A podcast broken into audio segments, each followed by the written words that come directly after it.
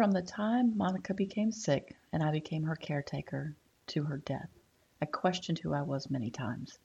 But after her death and in my grief, I had no identity. My purpose had been wrapped up in our health quest and her music ministry. It shifted to caretaker while she was sick, and then to someone who had no purpose.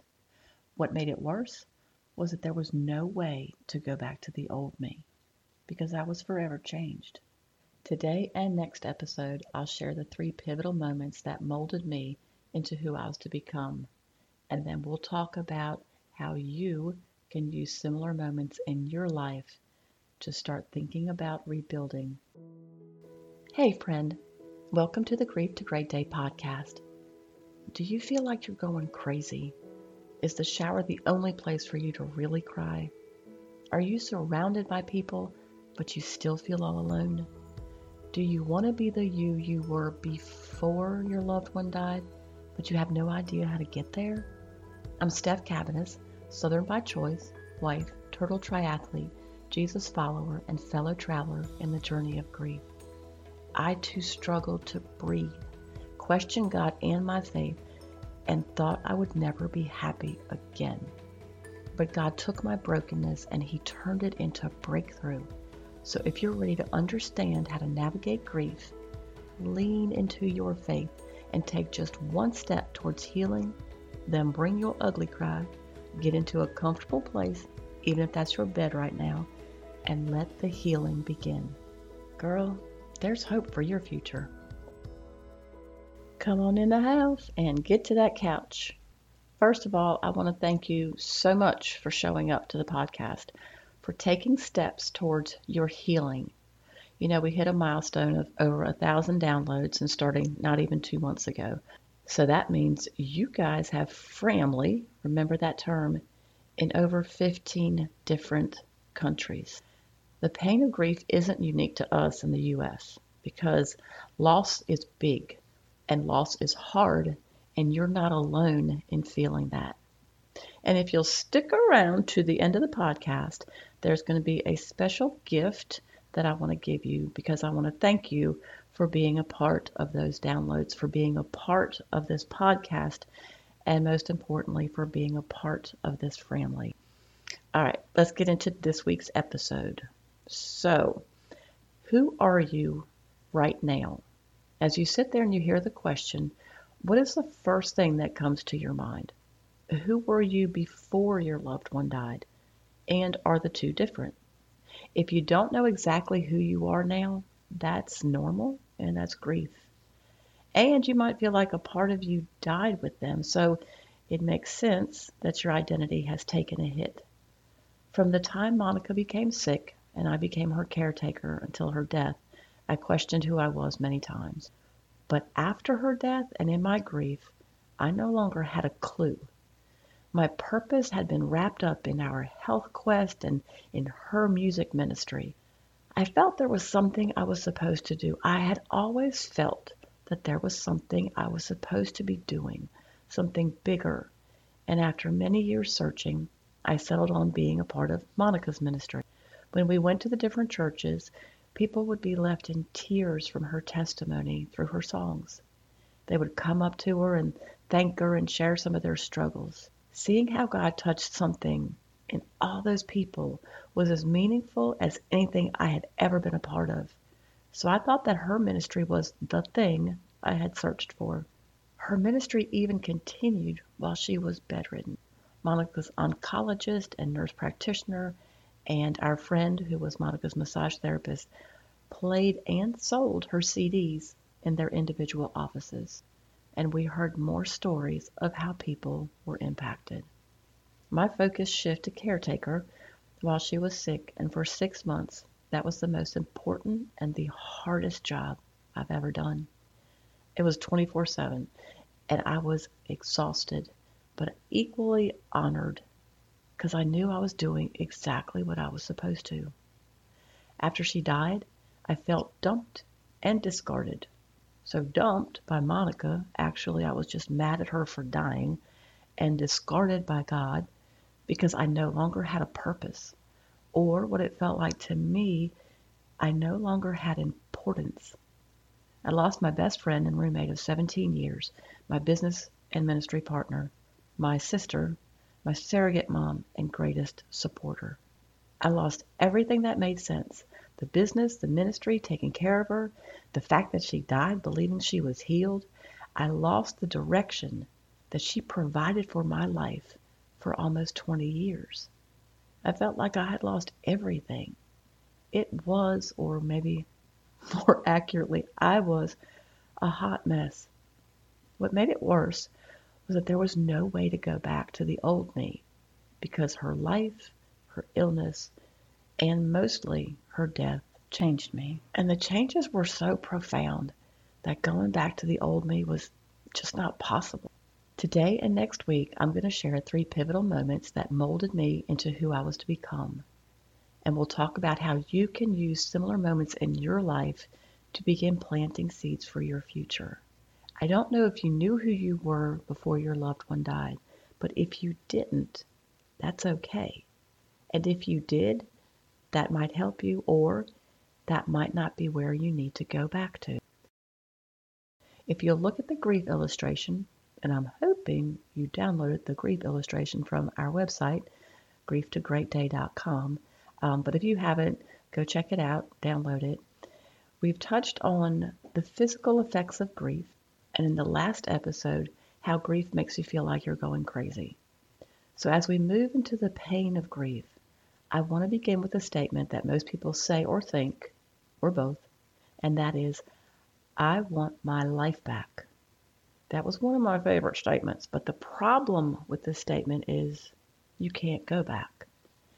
If you remember, we talked about your journey and you being on the road with the mountain far in front of you and the swamp behind you with the alligators. Well, the swamp, it represents somewhere you can't go.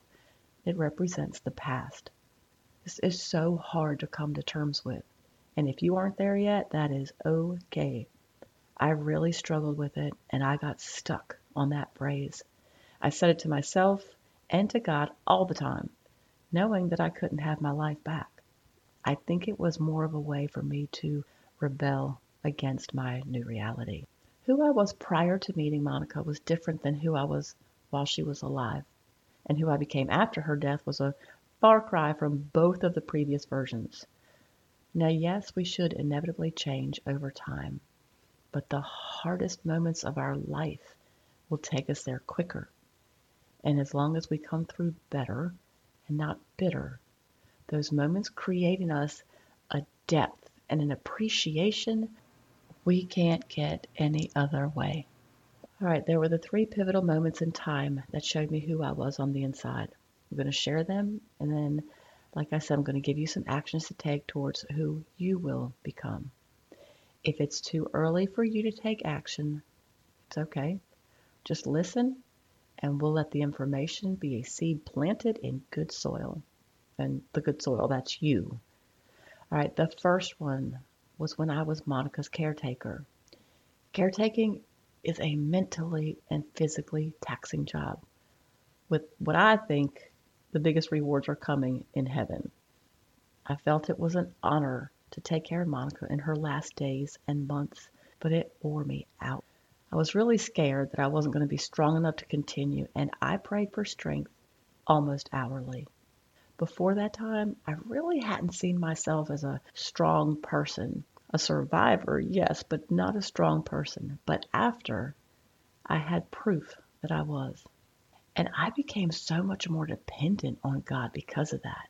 He gave me the physical strength I needed to take care of Monica. And this was a piece of the puzzle of my new identity. So dependence on God equals strength. What I want you to do is to think about the fact that you're here. You're listening to this podcast, which tells me that you are fighting for your healing. And you had to go through so much by losing the one you loved, didn't you? Whether you were a caretaker or you had to process their death without notice. Maybe you were able to hold their hand, or you had to say goodbye over FaceTime. Did you have to go to the funeral home and discuss the details of a funeral and pick out a casket or a box for cremation? Did you have to sit there and have these seemingly casual discussions with the funeral director while on the inside you were screaming? Did you have to sit on the front row at the funeral with all eyes on you? Or maybe you couldn't gather because of the pandemic, so no one was able to come. Right now, you wake up every morning and you get out of bed, hopefully most mornings. and maybe you went back to work or you're having to go back to work. You have all these things to do with the million thoughts running through your head as you undertake every task. And you do this with the physical effects of grief compounding the weariness. Do you have to pray minute by minute or hour by hour? Girl, these things are proof of how strong you are. So I need you to start seeing yourself as a strong, faith filled woman. It doesn't really matter if that's how you feel right now. I'm just trying to help you grow those seeds. It will also help you immensely to move your thoughts and your focus from, I want my life back, to God, give me the desire to build a new life. And you don't even have to pray, God, give me a new life or help, help me be happy in a new life. Just pray for the desire to build one. Y'all, it took me at least a year before I shifted the focus of my inner dialogue from fighting my new reality to giving control over to God. I guess another term would be surrender. I'm going to read you an excerpt from my journal I kept when I was going through my grief process. One year after, I cannot believe it's been a whole year. The greatest blessing of my life has turned into my deepest sorrow. Starting the day I fed the birds. No birds have come, but I fed 'em, and it was fine. That's kind of incredible. A year ago, I couldn't look at birdseed. A year ago, I was bawling to look at the feeders, and this year I did it without a single tear. Gosh, sometimes I think I'm psycho. Then a couple days later, I feel sick for a couple days, lightheaded, nauseous, exhausted. Then the third day, I called out because I could not muster enough whatever to go. That's the day I'm overwhelmed with emotion again. This pain has become a constant humbler. It doesn't allow me to become pious or high minded or allow me to feel like I know it all. It keeps me from feeling I have all the answers or are in control of anything really. I knew I was supposed to have a health ministry or be a part of Monica's ministry, and now I know nothing. Yet in this knowing of nothing, I might know more than I ever have. My heart has been broken open, and now I feel everything. I don't have sympathy for people. I now have empathy. And more importantly, I have love. I now feel I do more than just exist in this world. God has opened my heart, and while there's still sorrow, love and desire for His plan are poured in. And maybe, just maybe one day, only love will remain. We'll end on that excerpt today, and I know some of it wasn't quite quite right grammatically, but I wrote it in the moment and I read it just like I wrote it. But next week, we'll talk about the two next pivotal moments and how you can use similar moments in your life to begin planting the seeds for your future. Or maybe you're not ready to start thinking about that. Either way, I want you to know that Grief to Great Day is here to help you understand the grief process wherever you are in it, help you really lean into your faith and process daily life with grief. But it's also about your purpose after loss, which we'll address more and more as we go along. There will always be a place for you here, and over time, I hope that you're going to help me help those that come after you. The verse for the week is 2 Peter 1 3.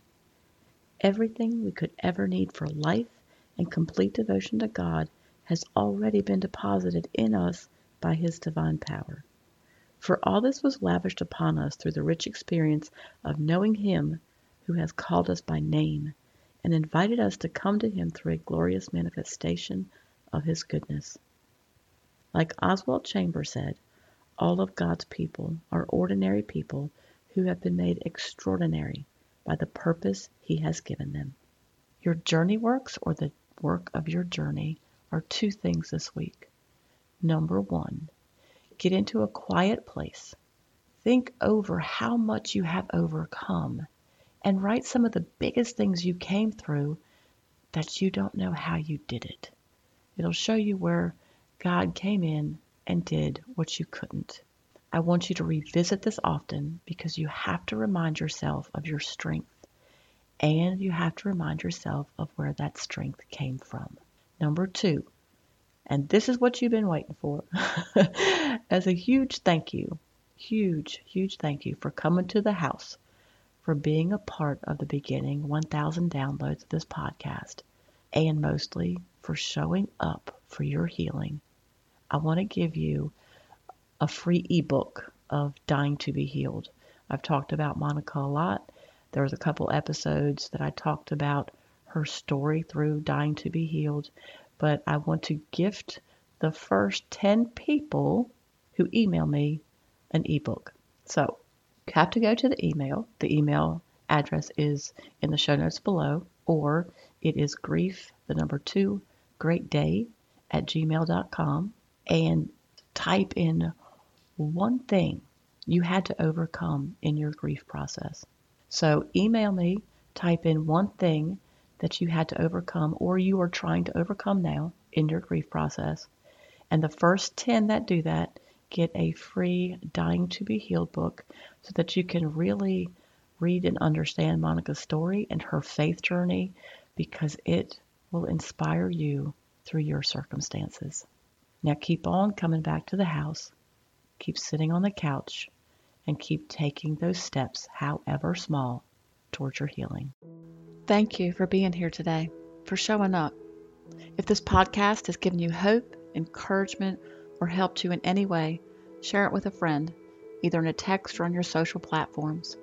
Also, please subscribe, rate, and leave a written review on iTunes. It's a huge blessing for me to know that you're out there. Lastly, and this is important, you are not alone. Connect with me on the Grief to Great Day website, the link is below, and sign up for our free newsletters. I want to be able to pray for you by name. Remember, grief isn't something you're going to get over, but a great day is something you can get to.